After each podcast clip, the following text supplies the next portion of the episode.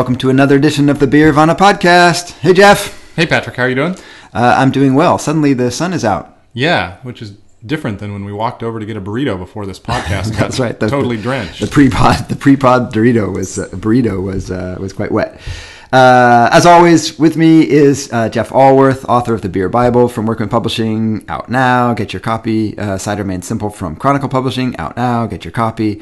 Uh, you find him blogging at Beervana and at All About Beer magazine. And with me is Patrick Emerson, professor uh, of economics at Oregon State University and a research fellow at various uh, esteemed international uh, research facilities That's right. uh, in uh, Sao Paulo and Germany. And he uh, blogs and tweets at, at uh, Beeronomics. That's right. I didn't mention your your your your tweet Oh, at, well. at Beervana. Just Yeah. put an at in front of it, and you're you're good. Yeah, right? Uh, so uh, today's pod, after a bit of a break, uh, by the way, um, you had a tooth extracted, I which did. interfered with the pod schedule. How dare you? That's what happens when you're a writer. You're so poor, you just your teeth just fall out of your head. Yeah, I could I could have done that for you, probably a lot cheaper than uh, than the dentist.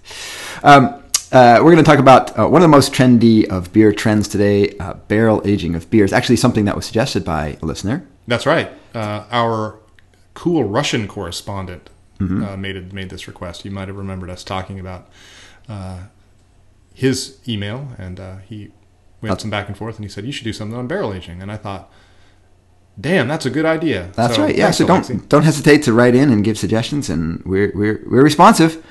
So we'll touch on everything from bourbon aged stouts to wild bar- barrel aging. Uh, get into the different types of barrels and how they're treated. Generally, reveal the science and alchemy at play when you let beer age on wood. Yes, we will. So, a action-packed pod today. Uh, but as always, first The, the- news. The news is next. Uh, that's a little inside joke for you, uh, Oregon Public Broadcasting listeners. That's right. Actually, it's probably like all the all the public broadcasters. Uh, we really need a music cue there someday. Yeah, that's right. Send us your music cues if you have anything. You musicians out there, that's legal, free and legal. So the first the first the first news bit I suggested today uh, because I thought this was interesting, given that we are creating a pod that's us talking basically. Which is it turns out if I always think of Oregon as sort of West Coast, laid back, easygoing, not so stressed. People have got time, relax. Turns out that uh, Oregon Oregonians are the fastest talkers in the nation, according to one study, which looked at a bunch of uh, software that analyzed call recordings to determine things like rate of speech, density of speech, hold time, silences uh, on something like 4 million. It's one of these big data things. Um, and uh, we came out on top. That was a big surprise. It didn't surprise me at all. I mean, we talk pretty fast here. I, I notice it all the time. Yeah, I think, I I mean, it, when, when I think about how we talk, I don't think we talk that fast, but I guess we talk a little bit fast. It's not, I mean, it's something that's fun. Anyway, it, made, it made me think, it made me think of, Uh, the comic stylings. Yeah, that's pretty good. Uh, of our of our far far flung listeners, because being a uh, uh, uh, a, a uh, non native speaker and living in different countries like India and uh, Brazil that I have, uh, I know how hard it is to understand people who talk very quickly when you're just getting started. Yeah. Uh, and I never think of Oregonians as fast talkers, but I went back and listened to us talking on the pod, and I listened to myself, and I thought, you know what? Actually, I do kind of talk fast. Uh, so I'll endeavor to slow down. NP, NPR voices only. That's even, even and and smooth.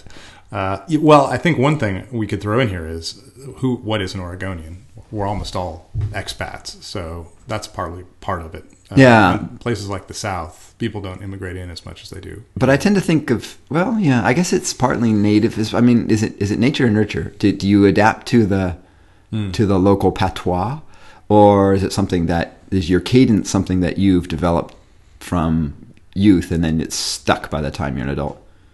I wonder. Linguists will have to make a study of it. I know that I talk fast in class. My students will tell me so, and I tell them to stop me and slow me down because I'll just get going and I'll start lecturing very fast. Uh, so I know that's true. Um, but yeah, uh, so that's something actually to keep in mind as we as we uh, as we listen to the pod. Hopefully that we are intelligible.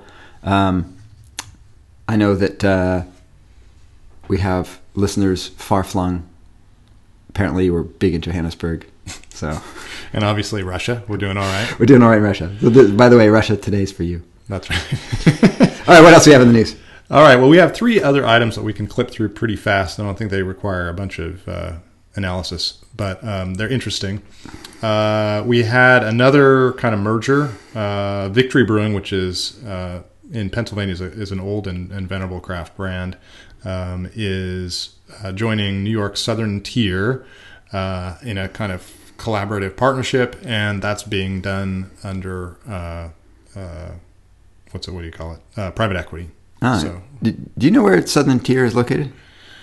no, I just know that it's in New York. Yeah. Uh, well, I used to live in the Southern Tier, which is when I lived in Ithaca, New York. We were at the bottom of the Finger Lakes in the Southern Tier, they Ah. called it.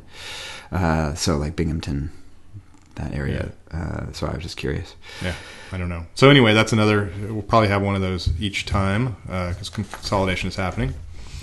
Uh, while we're on business, let's let's uh, talk about uh, in in Boston uh, a uh, distributor called Craft Brewers Guild was caught by the uh, local regulatory agency there um, doing pay to play. So they were going to retailers and saying, "If you put our beer on, we will we will give you money." Ah, And it was actually a local uh, craft brewer. corruption and craft beer. Yeah, corruption craft beer. Awesome. and um, the state cracked down on them, and we're going to suspend them for 90 days, uh, which would have been catastrophic because I think one thing that people don't realize is that when you when a brewery signs up with a distributor, they, it's a it's a binding contract, and they can't leave the distributor unless somebody buys their contract out. But this would have been this would have given uh, breweries an opportunity to leave that distributor, and they probably all would have done it because you can't be out of business for three months. Yeah. And so that distributor would have gone out for three months. So uh, this week they uh, agreed to pay $2.6 million in restitution to avoid the 90 day suspension. Interesting. So this is this is you know, uh, allow me indulge me a little bit of an economics break here for a second, which Absolutely. is this is the kind of thing that happens when you have um, these kind of when you create these kind of monopoly markets or uh, or you, you diminish competition through Mm-hmm. this type of structure. So all of a sudden you get uh, doorkeep, you know, uh, uh, gatekeepers, I guess, um, and then there's all all kinds of opportunities to do what we call rent seeking, which is exactly this: look trying to trying to profit off the fact that you have uh, you have a limited number of outlets. So, uh, to as an economist, it's not ter- terribly surprising that that this happens. Um, what's interesting is imagine a case in which there's no distributors and you're a brewer and you want to get tap handles. Well, one thing you can do is just say, look, I'll give you my beer at $20 less a barrel. Right, Now, or, or keg, what, what's, what's the difference? right. You know, so it's interesting. It's, you know, in, in some ways, uh, in, in the, in the former, it's, it's corruption and it's graft and it's, uh, uh, pay to play, and then the and in the second scenario, it's just competition. It's just uh, lowering costs through competition. So, uh, Yeah. the difference is that, uh, and, and we make a distinction in corruption and econ- in economics when we study this. Um, we call this sort of um, two, there's two types of corruption. One, which is the first type, which actually adds cost. So, if you were a customer, um, uh, you could potentially you're potentially just adding a cost. There's rent seeking that's going on. That's just adding to the total cost in the industry. The second one is sort of a way that you uh, another type of corruption that gets gets around red tape. So you know, imagine yourself in some bureaucracy in India, for example, to give a personal example, and a little money can sort of get you out of some of the red tape, and that's actually in in economics terms often more efficient uh, because often the bureaucracy is just a cost that doesn't really need to be there. So Right. there's some corruption that actually ends ends up getting a society better off. So uh, okay, so I've, you've indulged me too much already. So let's go on. yeah, it's an interesting thing, and I think at some point we were going to want to maybe do a, an entire podcast on uh, beer distributors because as as, as the market gets uh, more competitive and we see more consolidation at the top, um, Anheuser Busch uh, InBev has already talked about putting the screws to the to their distributors to exclude breweries, and that's Mm-hmm. going to change this. There's a lot of opportunity for discussion there. It's one of those hidden uh, movers of, of the beer that we receive. So Yeah, and for those in different parts of the world, having tied relationships with breweries is often a very common thing. Um, it's very yeah, uh, common in Brazil, for example. A particular bar, a particular restaurant only serves one brand of beer because they have a tied relationship, a contractual relationship with that brewery. So, uh, in England, of course, breweries operate their own pubs and things. So, um, it's a little bit different here in the U.S., but there you go. There you go. So we'll talk more about that for sure down the road. Uh, the last point, this will come as real uh, pleasure to people uh, who love this, remember this beer and, and loved it. Um, Rodenbach is going to reintroduce their beloved cherry version uh, called Alexander, which was last brewed in the year 2000. And people like me have pined for it for uh, 16 years. Wow. So this is uh, basically just the Grand Cru, Uh-huh. um, and it's aged on cherry, and it's really uh, it's a really wonderful, wonderful beer. The cherry, as you can imagine, we tasted this beer not not so long ago for a podcast. Uh, harmonizes perfectly with those flavors that are in the native beer. So I can I can imagine. I, I've never had it, and I look forward greatly to trying it. yeah, so everybody can get excited about Rodenbach's Alexander, which is back again at long last. Uh, is it? Oh, you have it here coming back in April. April, yeah. So, a couple of months. By the time you listen Oh, to yeah. this, you'll be almost ready to go get some. right? Awesome. Okay, so let's switch to our main topic today, which is barrel aged beer. Yeah, let's talk about barrel aged beer. Um, How do you want to get started? Let's talk about the. Yeah, let's start. Let, let's talk about how. So, be, so uh, wood. Let's let's start with a little historical kind of um, overview because the current trend towards barrel aging is a, a readoption of a very old uh, uh, process. Because before there was steel, there was only wood. Yeah, I was about to say, uh, back in the day, Back in the day, uh, all beer was was stored in wood and Yeah. transported and served from wood. right? Um, and so, in a way, this is just back back to the future. Right. Um, it, they they were they were fermented in wood. They were delivered to pubs in wood. They were served off wood, and sometimes they were aged in wood. So that wood was used for everything. And beer didn't always spend a lot of time in wood, but um, they were uh, uh, that was that was the technology. So obviously, it makes a lot of sense to switch to steel. Steel is lighter. It's more durable. It la- you know it doesn't infect your beer. There's like, there's a lot- it's not A lot more predictable. Yes, it's a lot more predictable. So, um, beginning around the, the turn of the 20th century, um, wood started phasing out, and uh, um, then over the course of the 20th century, steel almost entirely replaced wood, except for in a few weird breweries where the process required uh, barrel aging.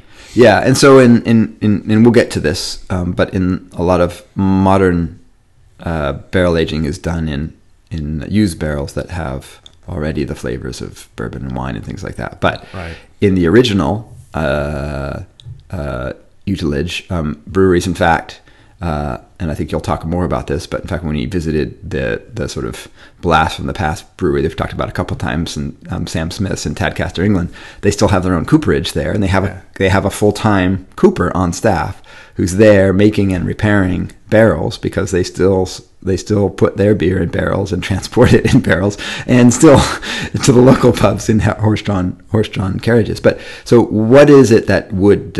Uh, what does wood do to beer um, just from a virgin barrel? Yeah, well, let's let's uh, let, let's talk about let's use Sam Smith's. I think it's a great example of the way brewing. It, we have this one little window into what would have been standard practice a 100 uh, years ago. Um, Coopers. So every brewery would have had its own Cooper, which you know, like they had it at uh, at, at Tadcaster, and um, it was that was one of one of the most interesting things. They I don't know if you remember they had that uh, that ceremony like you, you you're an apprentice. Uh, um, Cooper, and then once you like get your button, they put you in a in one of the barrels, the, one of the casks that you've done, and I think they they put they put beer and hops in there. Or something. yeah, so you're you're yeah, you're sparking a, a distant memory, but yeah, that's right. I remember uh, I remember talking about the initiation ceremony or the graduation ceremony. That's correct. right? Yeah. And, they, and they roll you around. They roll you around. That's the part I remember. yeah, uh, and they had pictures on the wall of this this the, the Master Cooper there, and it from the 70s. Like this process happened in the 70s Yeah. when there was still a bit of a, a Cooper's um, organization and Coopers Union left. Um, but now it's really it's really just a few breweries. I think there are a couple of other breweries in in England that still do this. Yeah. Um, one of the cool things that you just that you mentioned, and I we have a clip here from our our time when we visited.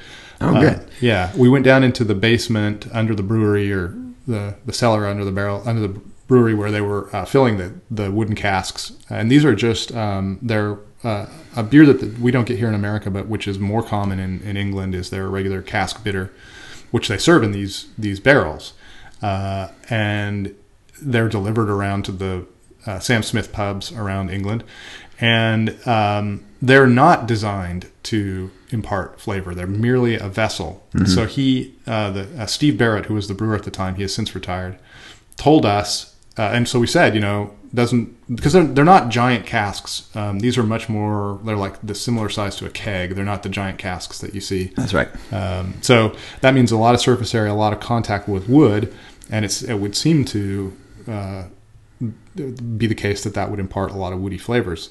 And uh, Steve told us when uh, Cooper makes a new barrel what they do, and uh, this is a pretty cool little process they have. So uh, this is how you cure a barrel and rob it of its woody notes. All right. Now, the, the you know the casks for sure have an impact on on the, the beer that we're putting in. Yes. And so it's quite important that when when our cooper does any repair to an existing cask or, or when he makes a new cask, that uh, he he takes action to, to to remove some of the oaky character you're going to get from that new piece of wood. And so he'll do a process called hopping and salting, where he basically sticks a load of salt and a load of hop pellets and lets it stand for some time to try and draw out that oaky character, or that, that yeah, the, the resins from the wood. Yeah.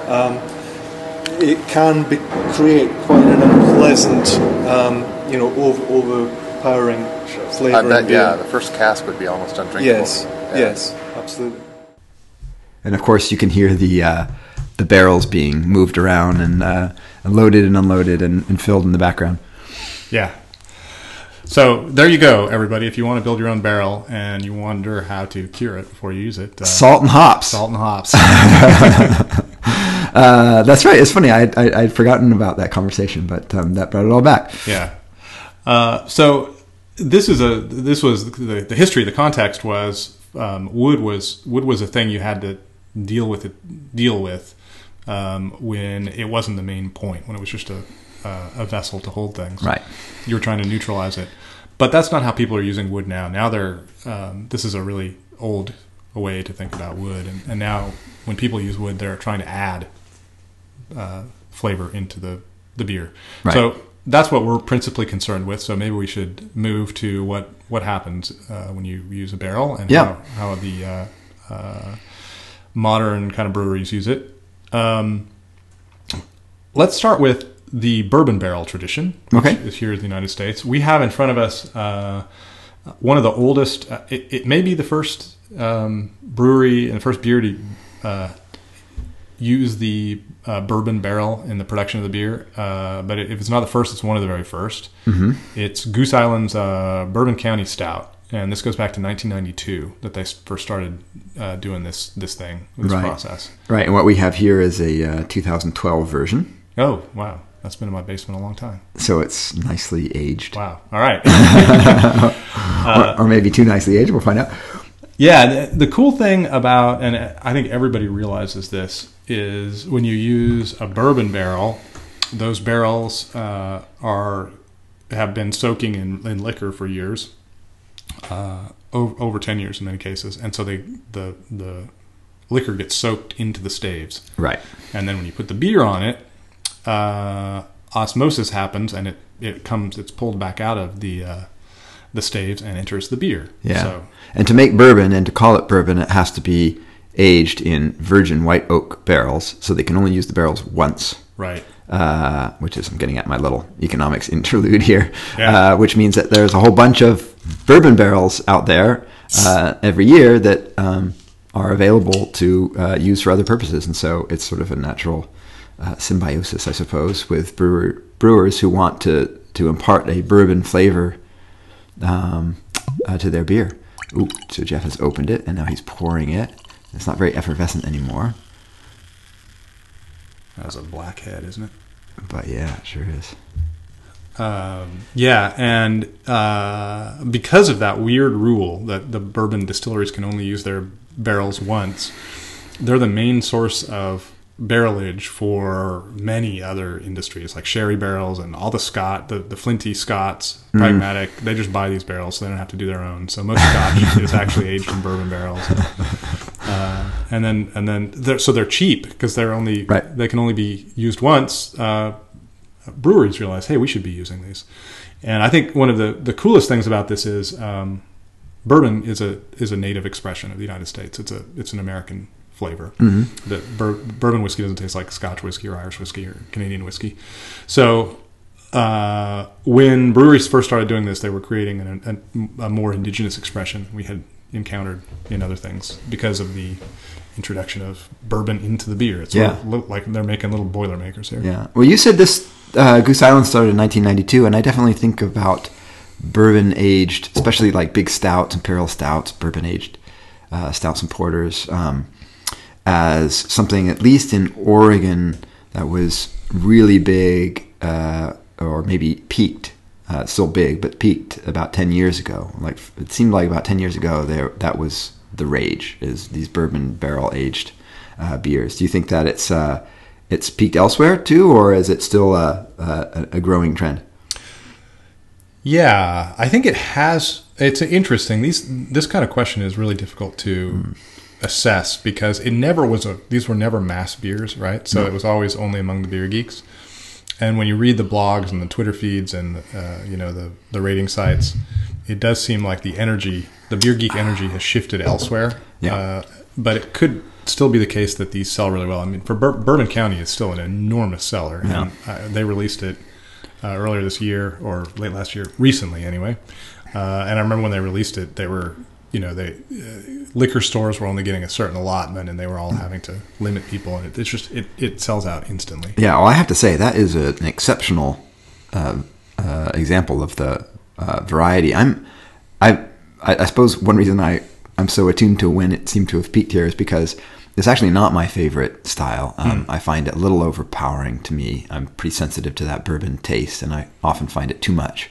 Um, I'm also not super into giant beers. Um, I tend to like lighter beers. This is a giant beer. Too. it is uh, fifteen percent alcohol. Yeah, and so there was a time in which it just seemed like you couldn't you couldn't get anything but these big beers, um, especially when you're going to like real beers beer snooty events. Um, and so uh, it wasn't always my my my favorite. I sort of appreciated the beers, but didn't exactly enjoy them. If that makes sense.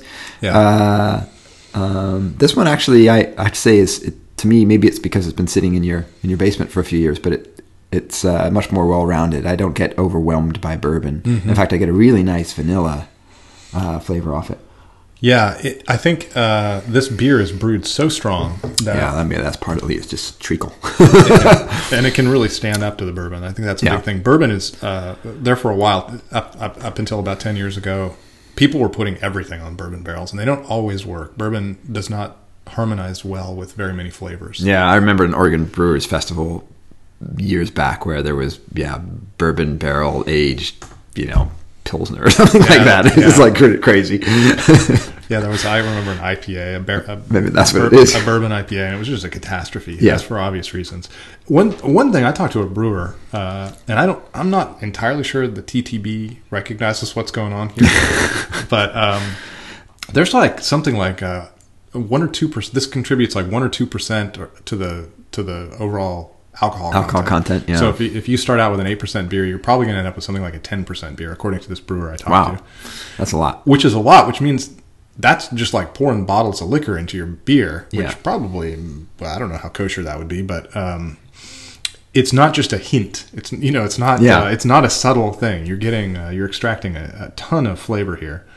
Um, so that's that's the way that this is being used in modern uh, craft brewing, and and and this ha- this is happening in other countries too. I know uh, in the UK they're able to get Scotch barrels, so there's some Scotch uh, barrel aged beers there, and those are Are these mostly uh, there as well as in the U.S.? Uh, we talked about catastrophes from pale ales, but are, are these mostly the dark uh, beers with dark roasts? Is that what tends to harmonize best with the bourbon in your mind?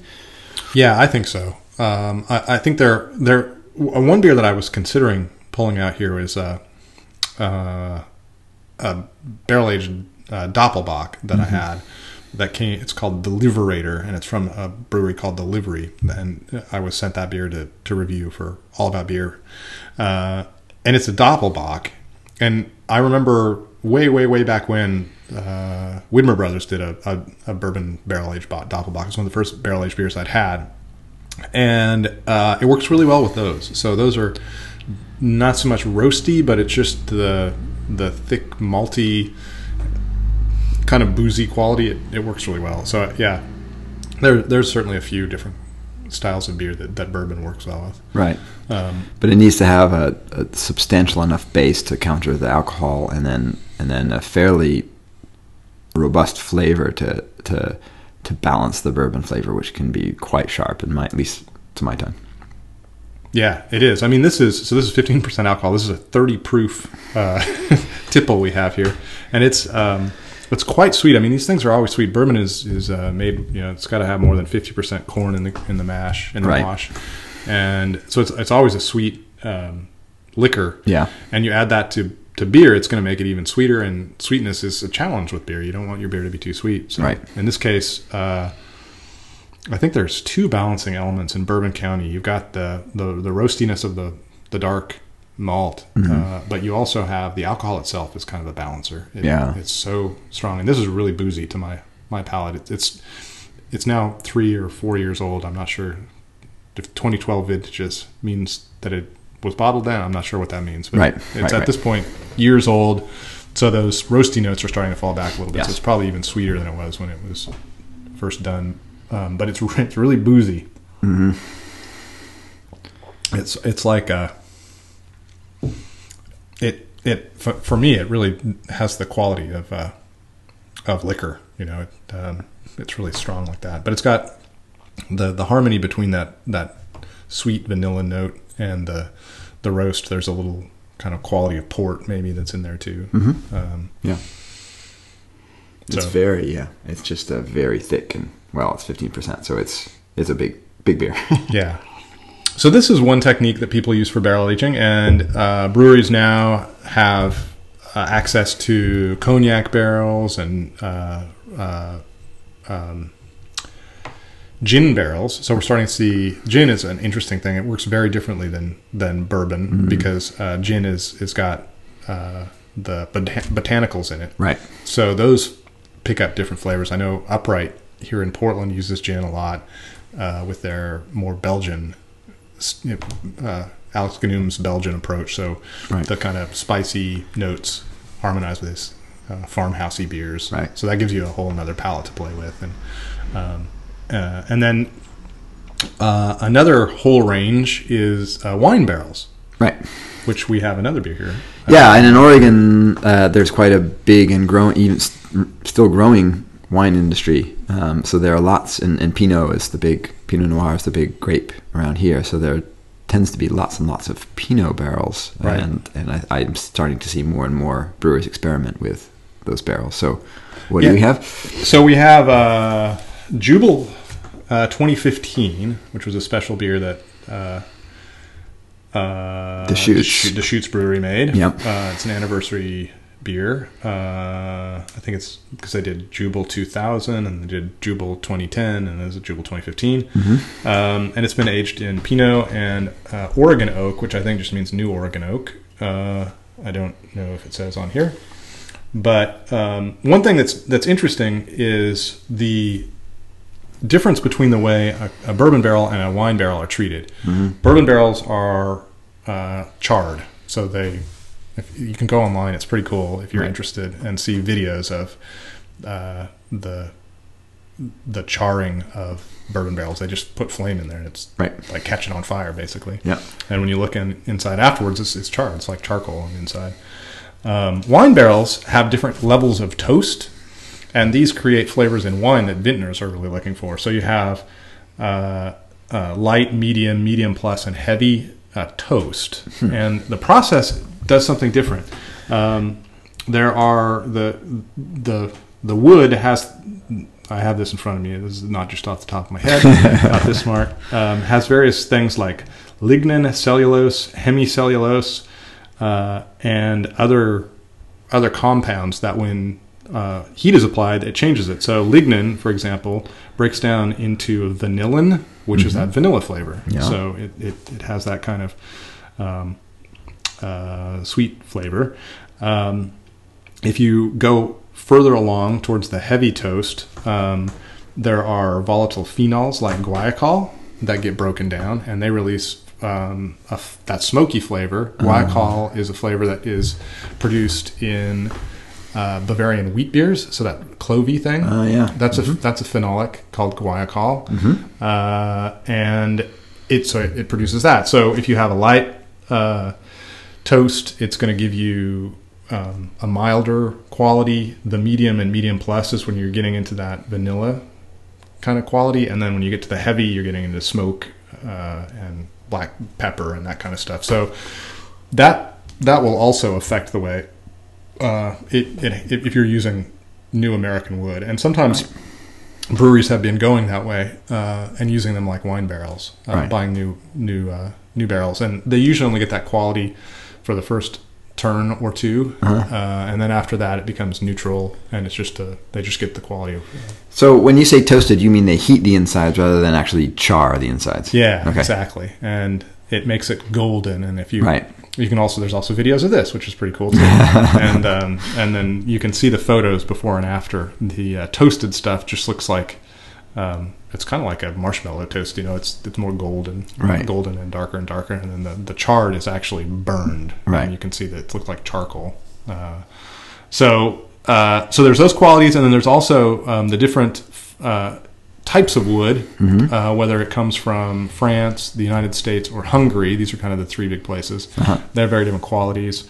Um, American oak is usually disparaged by the French because, of it- course. of course, uh, because it is um, it has it's it's stronger and it gives a much more woody flavor, and the French is much more um, gentle and and uh, gives a softer flavor. But of course, But it of is course, French. It I must know. be better. Exactly right. So they they always think of theirs as more elegant, and and the Hungarian kind of falls in, in between there. um, so the American oak always gives you a more assertive flavor. So um, when when brewers use it, when they use new American oak like uh, uh, Jubel appears to have done here, While you're talking, let me open the Jubel. you'll get the woody quality, uh, and then when you use uh, Hey, that's gonna make that taste metallic. Uh, oops. I just dropped the Jubel uh, bottle cap into the uh, Bourbon County uh, glass. Uh, apologies. that was a an unforced error. That was. Uh, so when you get the uh, uh, wine barrels, then you're not getting so much of the, the wood quality, you're getting the wine quality. And uh, you're pulling off the Pinot just the same way you get the liquor. So we're going to look for that. The, uh, Jubel is Yeah, explain what the, the base root beer is. so this is a, a Jubel is their winter ale, and when they have done these specialty versions, the Jubel 2000, 2010, and 2015, they they made them higher alcohol. This is over 10 percent. Um, Yeah, it's but pretty, it's pretty it's a- dark. it's a dark beer, but it's not a it's not a super roasty beer. Uh, so it's more sweet. It's malty. It's kind of like an sort of like a Doppelbock, but an ale. Really, is sort of the base beer. And oh, you definitely can you get the Pinot? you definitely taste the Pinot. Yeah. So Pinot is hard to work with. I think breweries have had a hard time figuring it out because it, it really tracks as sweet, Yeah. uh, even more than the bourbon, um, and it and it doesn't give such a definite flavor. So That's it, just, right. it adds sweetness without because the beer is much stronger flavored, and the delicate Pinot can be lost. The quality is a little bit hard to work with. Yeah, they are delicate flavors, so I can imagine. Hmm. That is a little bit roasty, isn't it? Mhm. It's kind of nice. Yeah, I like that a lot. Yeah, it's uh, um, it's interesting because you can you can taste the Jubel sort of the winter ale, the spice a little bit. There's some tannins in there that I think must come from the the American oak. Yeah, So tannin is a, I don't know what it is, a polyphenol or some kind of compound. Mm-hmm. But it it, it um, it's kind of a drying, uh, bitter quality. It's you get tannins in uh, the skins of apples and uh, grapes, and Yeah. you get it in cherry pits, and you get tea has tannins. Yeah, there seem to be three distinct elements there. The the Jubel beer itself, uh, the Pinot that's coming off the barrel, but then the barrel itself presents the wood is definitely present. Right. Yeah. Yeah, Interesting. we have a quote here. Uh, another quote from um, uh, Jean Van Roy from Cantillon, and he it- w- when I visited, he talked a little bit about the different barrels. One thing that uh, most of these breweries will do, I, I'm I don't know how they did Jubel, but I would almost bet my life that they do blending. Mm-hmm. Uh, I know that they do that with Bourbon County, so they will look for a palette that they're trying to get, and then uh, go through all the different barrels they have and try to construct that because each barrel will contribute different flavors. Right. They have a different ecosystem. They just do weirder, d- different stuff. Uh, and and part of that can be the quality of the wood. Um, some of these old barrels, when they when breweries get these barrels from bourbon distilleries or wineries, uh, they can be fairly old, and sometimes the staves are not in good shape. Mm-hmm. So that'll let more air in, which will give an oxidative quality, which which is great in a in a uh, a beer like the Bourbon County because it gives it that kind of sherry port note that we were picking up. Yeah.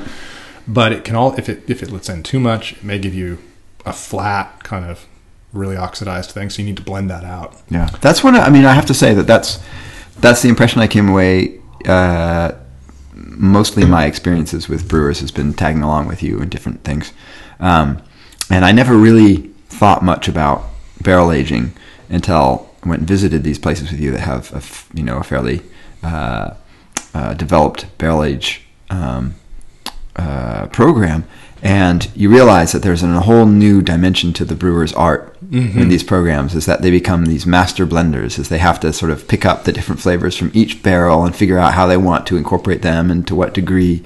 Uh, and you really appreciate that this is a whole different um, uh, art that they're practicing. Um, because you know, I, I guess maybe for a while I I sort of thought about blending as you know a way to hide mistakes, and it must be some kind of you know it's just a, a cheap a cheap get around to being a being a mediocre brewer. But you realize no no no no for these for these programs it's just the wood is so unpredictable, and then to sort of understand from all of these this diverse uni- this this diverse uh, um, array of, of barrels and flavors how how you want the beer to present, and so to, to to, to taste beers from people who are pretty are, are pretty exceptional at that, and we have some good some some good examples locally. Uh, is is wonderful because you can really sort of appreciate that that different but uh, just as um, skilled art. Yeah, and a cool thing about that is, and we're, this this will lead right into our, our quote from, from Okay. John is uh, sometimes you can take what would normally you'd consider a, a, a defective flavor, an objectionable flavor, but if you if you dilute it out enough, it will create just a hint and really add something. So it's not that even that you're trying to hide it so much as you can turn a negative flavor if you dilute it out far enough into something that adds a, a level of complexity and interest to an otherwise, uh, you know, would be a, a beer that would not have that kind of complexity. Yeah, In uh, in Jean's case, he's talking about uh, what some old wood in a barrel that he had did, uh, and he uses the word plank, which it was the first time I'd heard him anybody use that, but it's a word I've used ever since then because it's that kind of quality of like really old wood that's kind of like not good wood, but like like like an old board, you know, Right. Kind of like that. Yeah. And how he he he he was able to work with that. So let, let's listen to him talk about plank in in his blending process. So uh, Jean Van Roy and Cantillon, he's at Cantillon, which is a lambic brewery. All the beers he makes will be aged in wood, and they will all go through a blending process. Right. And each barrel will be entirely different. So blending is a, a critical element for him. So that's a little background there. Let's hear let's hear Jean. all right.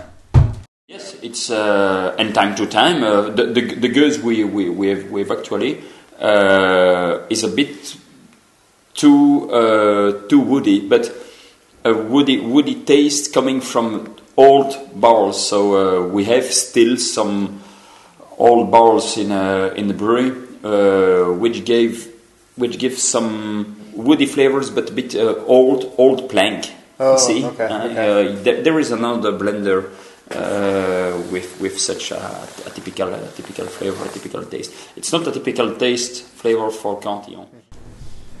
So uh, this brings up an interesting question for me, uh, interesting to me at least, which is um, there seems to be two uh, two approaches. Maybe it's not exactly the right term, but you have a, a brewery like Cantillon that wants sort of come up with a beer. Maybe it, the beer is not always the same, but they kind of have a general flavor profile they're looking for, and so they're looking to blend to a style that they've identified or to keep up that same kind of flavor flavor profile.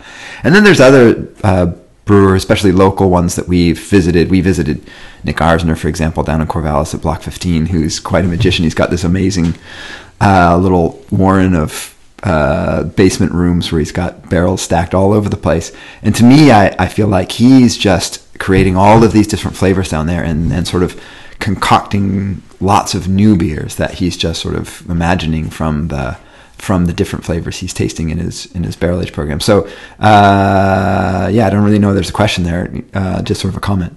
Yeah. No, I think it's right. I mean, uh, you know, Nick and an American uh, brewery will they're much more experimental. They're trying to figure out all these different things. And my guess is, uh, and and the truth is, we're already seeing a little bit of this with, with Nick. Is there's kind of a, a homing in on certain yeah. certain beers that he wants to make every year, and like finding That's fo- right. he's following the barrels to the beer, and Yeah. once he finds the beer, he wants to recreate those beers. Yeah, that's true. I suppose that's partly because we visited him quite early on, and by now, now he's sort of has kind of a stable of, sort of some classics that he's brewed, and now you got to try to to to recreate them at least in um, in in the general sense. Yeah. Uh, going back to this Jubel, uh, as I taste it, I really am finding that um, the woody note to be quite uh, an important part of this beer, and I'm, Yeah. I'm super liking it. I, it's probably worth mentioning uh, very briefly that what's the you know what when you're tasting a beer, what's the wood? Yeah. What, what, what is what, what when exactly is it the wood and other parts of things? Um, so the tannin, I'm getting the tannin in this one. The tannin is that astringency that tastes a little bit like um, if you have black tea. There's a, a quality that kind of dries out your mouth and it's bitter and, and sharp. That's those are all that's a that's a tannic quality, and you find it in, in wine. It's a balancing element in wine and, and, and hard cider. So when you find something like that in here, that's coming from the wood. Yep. We've talked about that vanilla that that comes from the transmutation of the lignin. uh, and Thank you, Professor. Yes, I know. I, I, I of course got that offline. Yeah. Uh, you know, online. I, I, I don't really actually know that, but I read it online, so it must be true. Um, but you do. But vanilla is, is something that when you have a woody beer, Yes. uh, you can often just really taste the. There's that's that's directly the the flavor of the wood itself. Right. Uh, and then the more subtle ones, so it, it can be vanilla to butterscotch. Butterscotch is another way that presents itself, and that can be a little bit confusing because butterscotch is also a flavor you can sometimes find in bourbon. So which one is it coming from? Is always not always so obvious. Um, and then if it's a darker roasted wood, which we don't know, you know, that even if this is uh, Oregon oak barrels, we don't know how it was treated or what whatever else was in there, but. Right. Um, you could if it would if it had been um, had a, a heavy toast you know maybe we're getting smoky notes maybe it comes from that but Right. you're looking for those those woody things. Yeah. Um, that's what those that's how they present themselves. Uh, so there we go.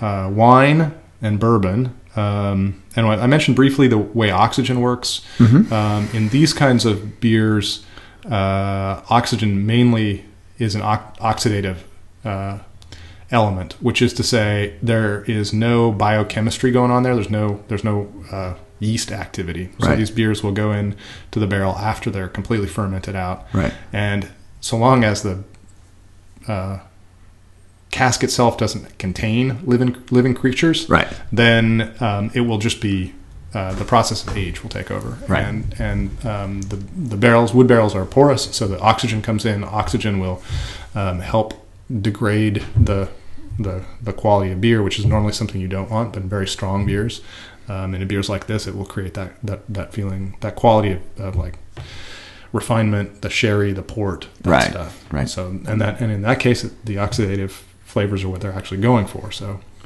you're looking you're looking for those, and then of, and then of course the if you've got um, liquor or wine in there, you're trying to have those two things come together in a seamless flavor palette, uh, so it doesn't taste like you just dumped bourbon in there right before it went to bottle. Right. And sometimes you'll taste beers like that, and and uh, they, they taste like that, and I don't. I'm not a big fan of those. It's, Yeah. they need to integrate a little bit. That's right. Yeah, and and I've had plenty of those that just are, feel like getting walloped over the head by a bourbon shot.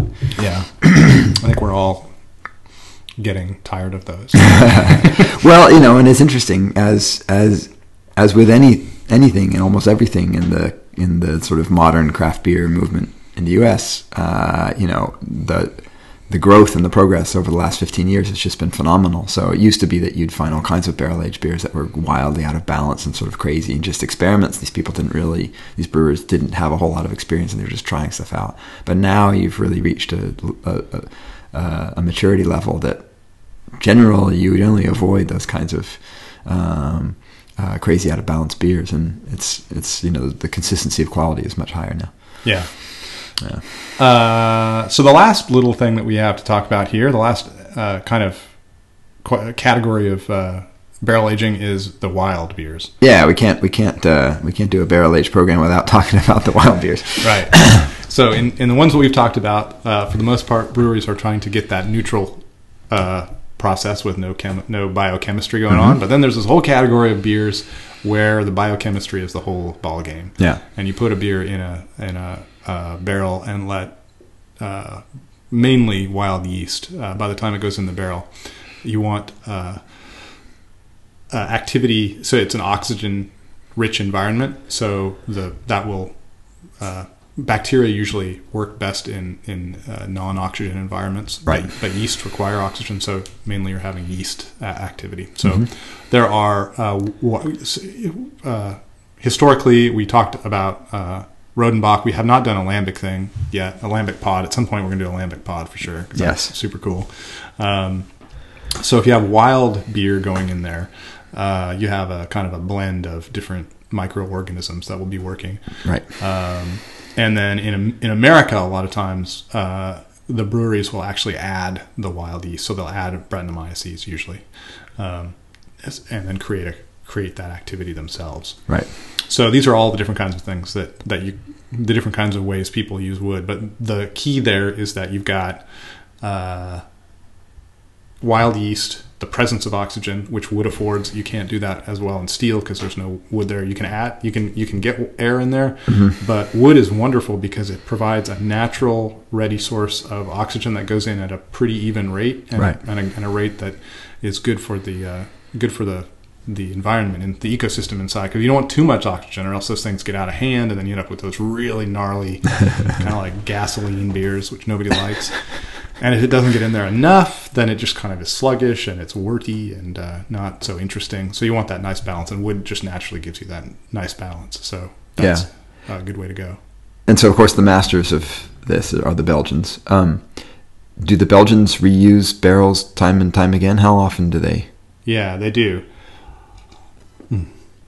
really really loving that jubel uh, the so the um, the, the lambic makers we talked about Rodenbach and the lambic makers um, for the most part use bigger barrels than wine barrels bigger bigger and they're called foeders Right. um, and these things may be 50 hectoliters to uh, 300 hectoliters so Mm-hmm. uh, and a hectoliter is just a little bit smaller than a barrel so and a barrel is 31 gallons so you can kind of figure these things out they're they're big they're Right. as big as a car sometimes Yeah.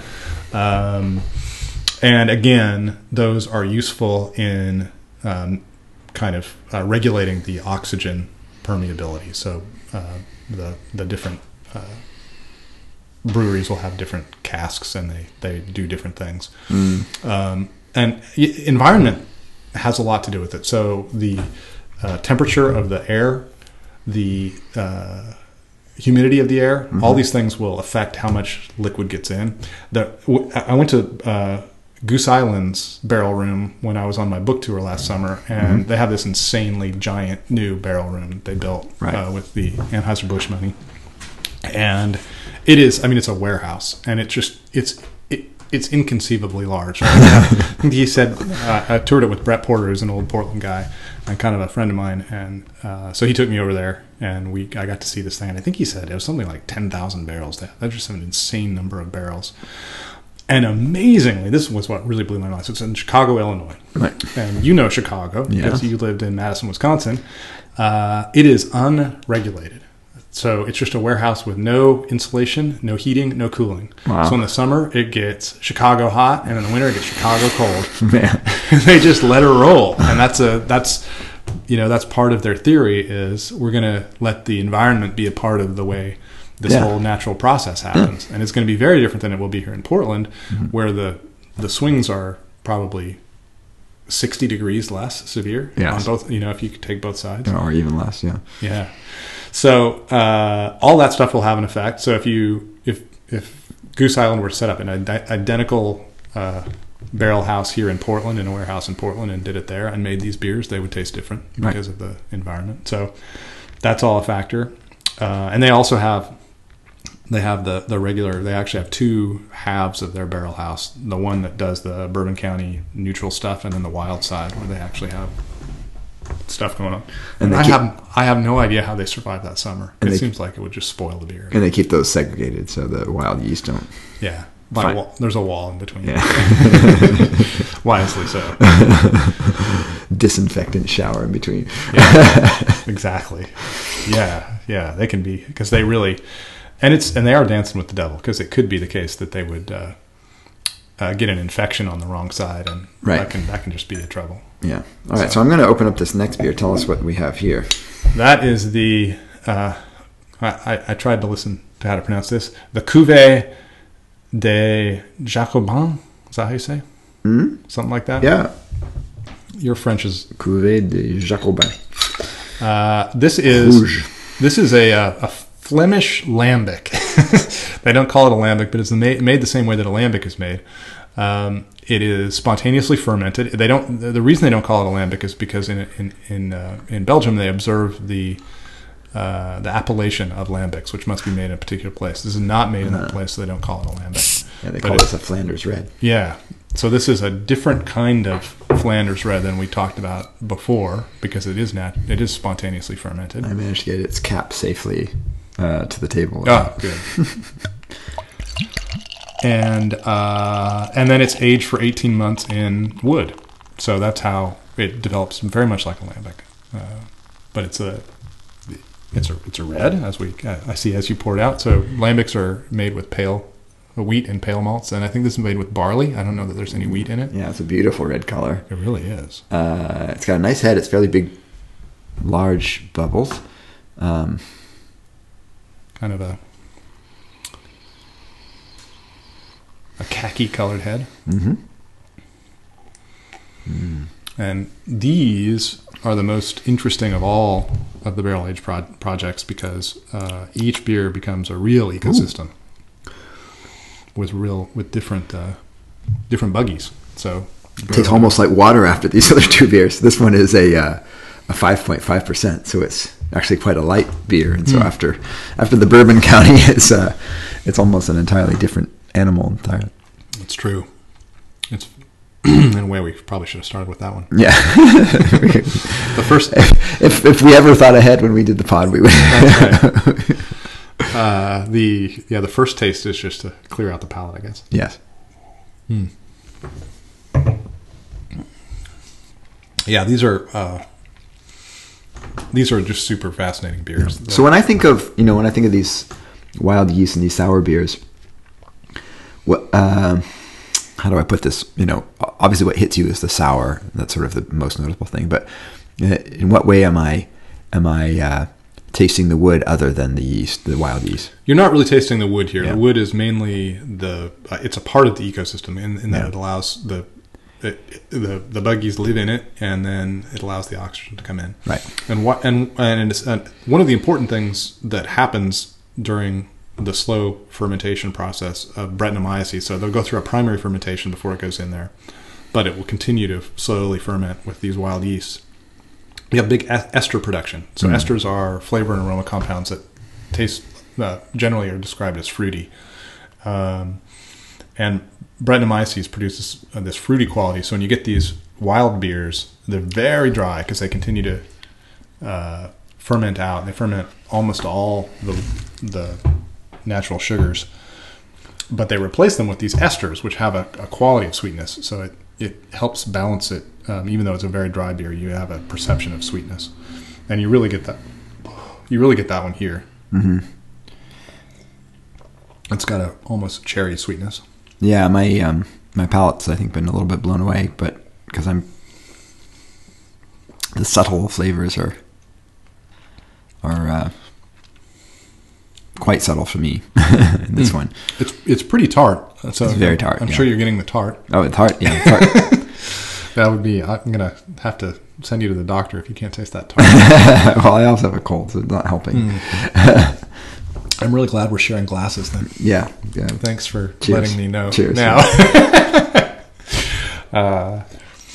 Don't worry, I'm way past the infectious stage. Okay. Besides, it's all alcohol, so it's it's sterilizing everything. Don't You're adding your own. Well, especially I'm sure the Bourbon County. So that's true. That's true. And you're adding your own microflora to that. So exactly. It's So yeah, it's all very. Uh, that's just a really delightfully awful way to think about it. But well, with wild beer, you start to realize how everything is yeast and bacteria, and it's just uh, it's a wild. yeah, I'm not. I'm, I'm definitely not one of the germaphobes in general. So I, I'm quite comfortable with the fact that we live in just a germ-ridden stew in life, and it's all just different we really do. variety. So. Yeah, really. Uh, this is a weird turn our barrel aged beer discussion is taking. So, um, yeah, the, the the the the barrels there don't really present themselves other than the the wild the, the wild uh, organisms which inhabit them. I imagine also because they're used so many times that even if there was any woodiness, it's long gone. Yeah, that's right. That's right. And and they do. They, they these big foeders, uh,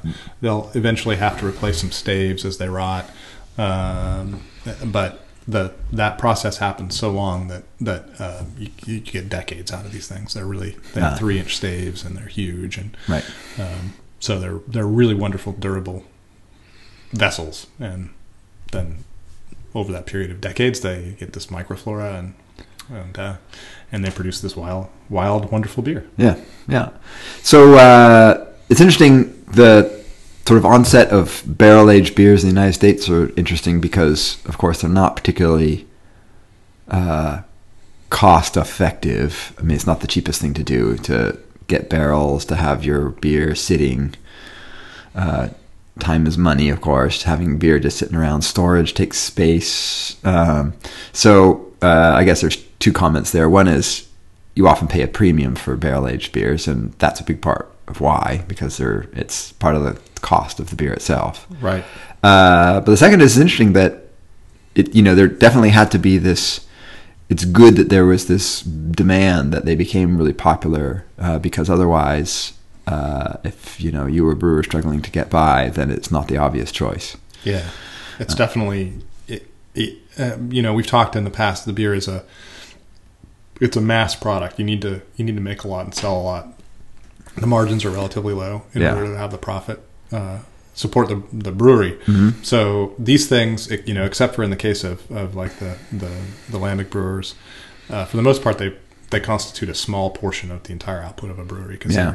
They're, just it's just not possible to make money. Yeah, and I, I constantly talk about scale economies, and of course, there's still economies of scale in the brew when you're actually brewing the the base beer, but those economies go away when you're when you're stuffing all that beer into all these little barrels that have to get stacked and stored, and uh, so it's yeah, it's uh, it's not it's not I guess something for the faint of heart if you're a if you're a new brewer or a new business person and you're trying to figure out how to how to uh, get by. It's it's it's a risk. It is, and as consumers, I, you know, I think I, I always argue that if a brewery has aged a beer uh, for a year or two, um, that we as consumers should be willing to pay more money. So when, when I go to the bottle shop and I see a bottle of beer that's fifteen bucks, um, I'm really interested to know the process there. Because if that's just a, a forced uh, scarcity issue where the brewer has done a triple IPA but he doesn't do very many triple IPAs, so then he wants to charge fifteen dollars Interesting. that's one thing. But if the guy, if the brewery has spent two years making this in uh, an expensive pros- process, has taken the brewer's art in blending and shepherding all this through and makes a really quality product like this, Jubel 2015 is a good example of a beer that I'd pay a lot of money for because that's a rare and expensive thing to put together. So, so that's interesting. The economist in me is is uh, um, I guess skeptical is not the right, but I mean it's it's just it's different. So the economist in me would say that it's all just about the beer itself. Like, is it good or is it bad? So if it's a good beer, even if it took you, you know, two weeks to to ferment and package and and you're done, uh, that's what should determine the price. But Well, the- what yeah. you're saying is that it matters to you the process that goes that goes into it. I mean, obviously the process itself can add costs, so those that'll drive the price up anyway. But uh, you're more willing to pay a higher price if you know. Well, I think this is one of those it's what the market will bear arguments. Yeah. And the market, if the market is stupid, the market will bear things, you know, unwisely. Mm-hmm. So what I would like to say is to the market, citizens of the market. Uh, Yeah. you know, you should you should be able to distinguish this because if that brewery is just trying to make a, a mint off the fifteen dollar triple IPA, Mm-hmm. uh, you should know that, that he's making massive amounts of money on that bottle of beer. Like it didn't it didn't cost him very much money to make that relative to what he's selling it for. He's just he's just asking you to value it at a high rate uh, based on uh, subjective uh, judgment of goodness. Whereas um, you know the Jubel, the the Jubel and the Bourbon County and the this Flaming, all the, these three beers that we had here today, each one of those were really expensive to make, and the profit margin on a bottle is much lower. Uh, so they so we should we should recognize that with our with our dollars and reward those people who are making good and expensive beers, and maybe spend less money on the other ones and and try to help drive those costs down. Yeah. That's what I'd say. Okay. That's Well, I can, you know, that's that's. Uh, I I understand your philosophy, um, and there's actually some sort of economics in there in the sense that, uh, you know, efficient markets uh, require complete information, and so um, that requires that you know sort of what uh, what the product means to you, and um, for for the podcast audience, I should say that when I was just speaking a moment ago, the look on Patrick's face was one of uh, of, of deep skepticism tinged with contempt for, for, for my crude, for my as he called it, uh, sort of economic analysis. So- well, uh, as, an economist, of course, it's it's the market that, that determines the price. And so when you say a brewer wants to charge you this much, well, it's true. I mean, you, you put it you put a price out there, but it sells or it doesn't at that price. So when you say a brewer wants to charge fifteen bucks for a triple IPA, it's like, well, the brewer will, will charge it if the market will bear it. Um, so I guess that that was my that was my look of, of skepticism. Yes. Uh, what I would I speak pidgin economics. but what no, but what I would say is that it's clear. I mean, barrel aging imparts very distinct uh, flavors that you can't get elsewhere. That's true. Like if AB could have figured out how to make a chemical and additive to a beer, then Right. then, then you'd have all kinds of barrel aged bud, barrel aged style bud. Right. Right. Yeah, uh, um, no, but I mean, it, it, it imparts very, very unique flavor characteristics and profiles that you can't get in any other way, and, and those are clearly um, something that that consumers are willing to pay for, which is a good thing because otherwise you wouldn't see barrel aged beers; it just wouldn't, wouldn't be cost effective. Yeah. Um, there wouldn't be any any uh, economics behind it. I mean, I guess my argument is not one of economics at all. Now that now that you uh, No, but, uh, but but but so part of my expression is just that you know this is talking to beer people about beer prices is fascinating because it's not much about markets. It's that Right. they take this stuff very seriously. Like, you know, are you, especially the beers that just get crazy priced. You know, like Pliny the Younger and stuff. Like, which was in town yesterday, I think. Yeah, So, so it's too late. if you're listening now, sorry. yeah, it, Uh, it comes on. They send a few kegs up here, and then it, it's it's poured and it's gone. Yeah, so people get crazy about what's that price and like you know, and is it, you know, the, the, you get into all kinds of things like the morality of these prices, and uh, you know, and to economists, it's all just quite clear. There's there's a supply and there's a demand, and so for something like Pliny the Younger, they keep the supply down, and the demand is huge, and boom, prices skyrocket. So Yeah. it's just the beauty of markets at work. It is. I, I just I, I, I treasure these kinds of beers enough, and I know that brewers need to make money on them. And if, if the entire market gets skeptical about paying too much for a beer, these beers will all go away because they're too expensive. They can't be sold. That's right, and that's my point about how they impart very specific flavor characteristics that you can't get in, uh, in any other way, and that clearly the market, at least for now, values them. And, Right. And if there comes a time when the market gets tired of these flavors, then yeah, you'll, they'll suffer. But this is also uh, one other uh, uh, point I wanted to to make about prices, since we're talking about them now anyway, which is you have to ration Pl- Pliny the Younger somehow, right? I mean, so think of the different ways you could ration Pliny the Younger. You could make everybody line up three days in advance uh, so that the f- people first in line. And so that's you know sure that's one way you can ration beer, um, but typically markets ration through prices. And so what you ensure uh, by sort of the market ration, rationing, and I, you're smiling already, so here it comes, uh, is that the people who value Pliny the Younger the most are the ones who get Pliny the Younger.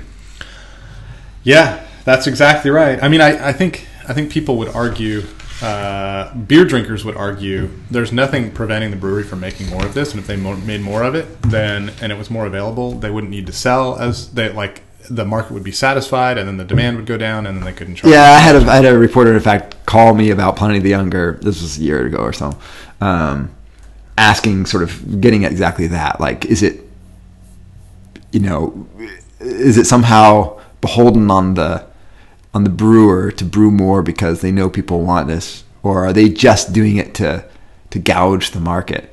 And and my response is that I'm sure that if you did the economics, they'd make a ton more money if they made a lot more of it. So it's not that they're out just making money.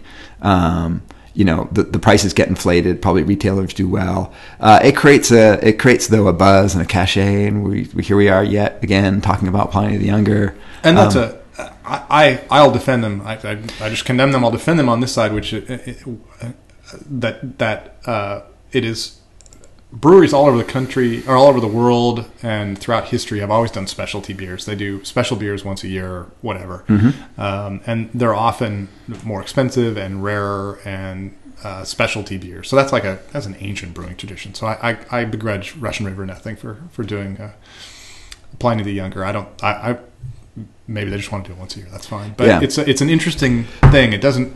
Aside from the brewing process, there's nothing that raises the cost. Uh, it's an expensive beer to make because it's got more ingredients, but but not beyond- that much more. Yeah, yeah, not- and that's I mean that's so that's what's interesting to me is because I just look at it as economist and say, oh yeah, markets are working really well here. You know, it's rationing Pliny the Younger quite well, and the people who should get it do. Uh, the one thing I was expecting is we you- should throw you into a Is you were a, gonna- a mob of beer geeks and have you say that. No, I wouldn't. I would not survive uh, because I thought you were going to get. I, mean, I thought you were going to be all Bernie Sanders on me and talk about how it also uh, favors the wealthy, Ah. which is true. It is true, although And, and there you have exactly the conundrum of markets, which is they are one, at once efficient but have no. Uh, there's nothing inherent in markets that ensure equity. Although you know this is a fascinating thing, and, and since we're using Pliny the Younger, I, I gotta I gotta uh, tell you the interesting story here. So Oregon is the only place outside of California that gets Pliny the Younger. Um, Washington used to get some Russian River, and they quit sending it up there. So we're really lucky to do that. And They the chosen. we are the chosen, and we have a really good relationship with uh, the the many of the, the pubs here have a good relationship with the brewery. So the brewery allot something like five five five kegs, and they sh- send them up to various uh, pubs. And one of the cool things is they don't charge more money, and they just sell the beer. Like so, they were. This was uh, Pliny the Younger was at uh, Roscoe's yesterday. I didn't go, so maybe they did charge more. But in the past, I've done this at Roscoe's uh, which is this great pub on in sort of the outer east side. Um, it's great. It's great because it's outside the normal beer geek thing. Yeah. And I don't think they spent a lot of money or a lot, a lot of time promoting it. It was just they just had it on last night, and um, and you could go and, and if you got there on time and you were one of the first people there and you were able to get it, you got it and you paid your five bucks and you got Pliny the Younger. So sometimes it's just a nice tip of the hat to the fans, and it seems like that's kind of what Pliny the Younger is doing. So yeah, props to them for that Yeah. they're not there's not they're not gouging anybody for that so All right, we better move on to the mailbag we, should, because we got really fascinating times. Uh, we I don't know if we're even going to go down that road but we did and it was interesting. Yeah, not planned, but there's actually quite very little that's planned about this podcast, which probably doesn't surprise our listeners. that's right. That's how we end up running over every every time.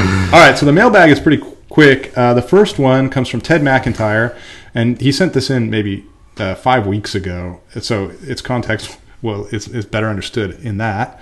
Uh, he asked um, he uh, was seeing something called winter shandies in his grocery stores, and he wondered, "Is this a thing? What's do you know anything about winter shandies? What's going on there?" And my answer to you, Ted, is no. I have no idea what a winter shandy is. I think it's an invention of brewers. I've never heard of it.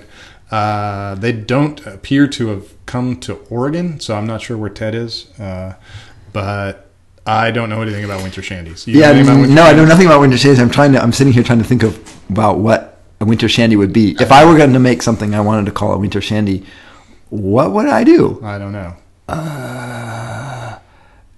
That seems like the mind of a market. Yeah, I, yeah. I, I, I, so, well, explain what a shandy is, just in case. A shandy is a, a beer uh, mixed with uh, a, a, a non-alcoholic thing, usually lemonade or, or lemon lime soda, something like that. Right. So it's a um, it's usually a summer beer. It's a summer thing. You have it. Yeah, it's light, light, refreshing, Yeah. a little bit sweet. Uh, so yeah, uh, you know, a, a winter version of that is hard for me to to decide. You know, maybe some ginger ale and porter.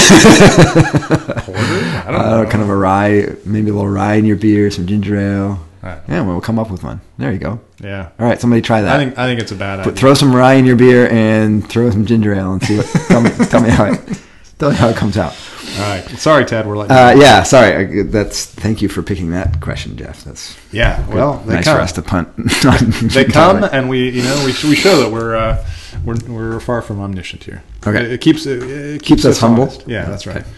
Uh, Kyle Navis writes, uh, I always notice that China grows the third or fourth amount, uh, largest amount of hops every year, and I've heard that most of this goes to large brands like Qingdao, and actually, there's uh, the biggest brand in the world is Snow. Snow, yeah. Um, so what he said, what what are Chinese hops? What's going on with Chinese hops? We don't hear about this. Um, and then he he asked, and and as you know, to extend it, what about South Africa, Russian beers, um, India, Colombia, Mexico? He names these other countries. Do these guys have their own hops that we don't know about?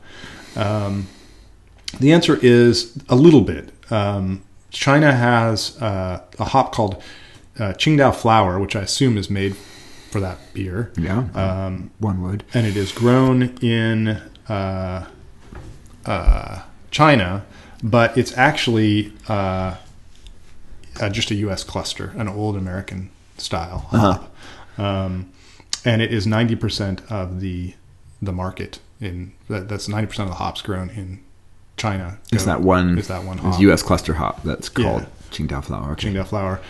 Um, and the beers that they have in China are light lagers, so we're talking about incredibly tiny amounts of hop flavor that are going in there, so it kind of doesn't matter. Yeah. Um, they have other things like Kirin flower, Marco Polo, and they also grow nugget there. So Ah. that, that there's that.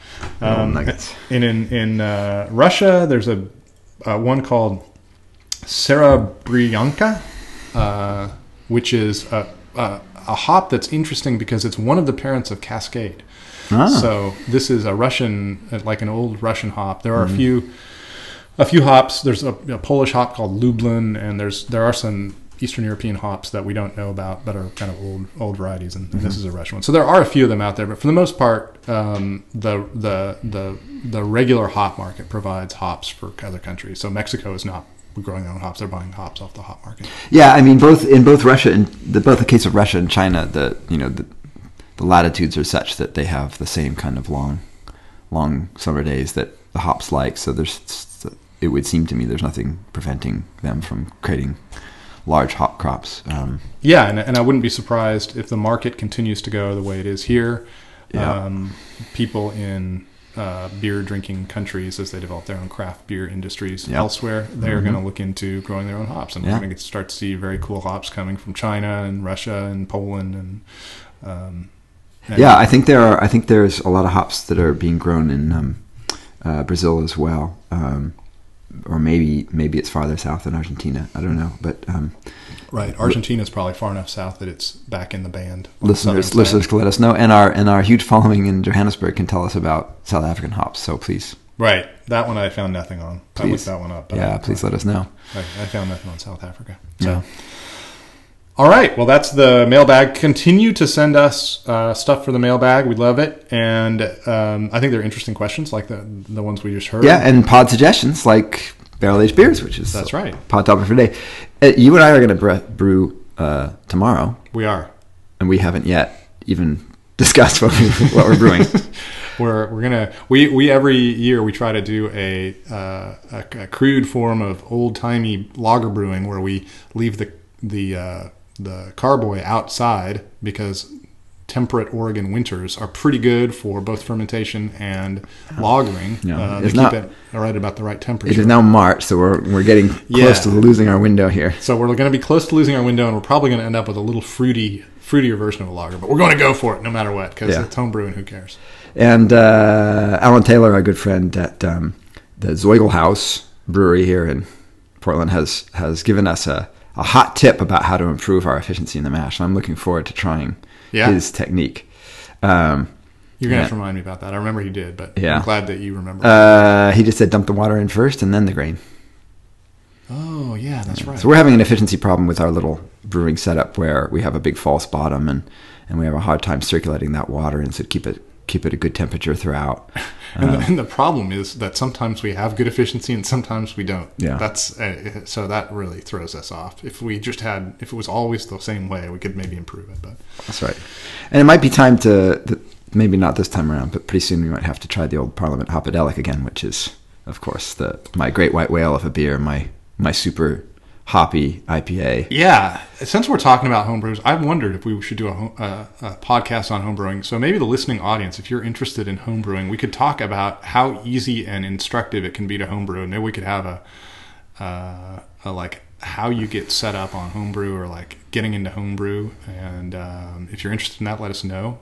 And if we don't hear from you, we will assume that you have spoken with your silence. Yeah, well, I mentioned it now because um, we'll post the pod this afternoon, and uh, if you listen to the pod straight away, then you can quickly send your suggestions in about what we should brew. Oh, that's right. 'cause Tomorrow. We're thinking of, uh, we usually do a Pilsner, um, which we call a Velvet Revolution, which my Czech friends say is super obvious and stupid. But we, Yeah, but Parliament Hopadelic, by the way, is trademarked, so don't steal that. that's right. Uh, which is which is super awesome.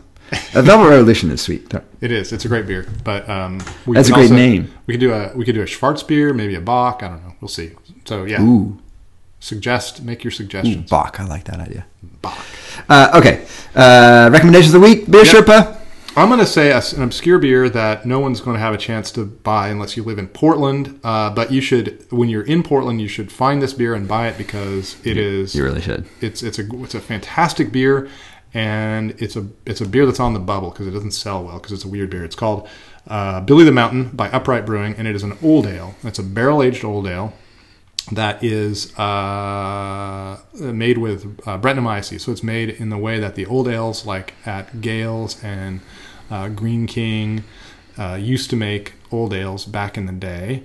Uh, wild beer, um, Brettanomyces was fu- first cultured. Um, and when it was when Brettanomyces was first cultured, it was cultured out of an old ale yeast, uh, old ale beer, um, by Claussen, who was at maybe some Tuborg, I don't know, somewhere.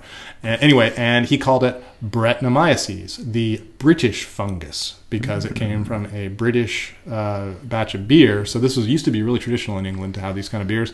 And brewer Alex Ganum has made what I think is one of the most impressive examples of this kind of beer. It's a it's a big, heavy, dark beer that um, has uh, Brettanomyces in it. When it's bottled, it's still fairly sweet. He bottles it still, and he lets the natural carbonation take over as the Brett work on it, and it gets drier and drier and drier. So you can either drink it fresh or let it uh, let it run for a few years.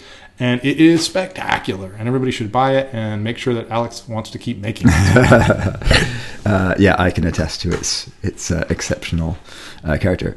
Uh, my my recommendation of the week, uh, really, the actual beer is is less important. Um, I was just going to recommend uh, Cascade Brewing because they have uh, an amazing and one of the older uh, barrel aging uh, programs in Oregon. This is also a local beer, sorry, but I think it gets around a little bit farther.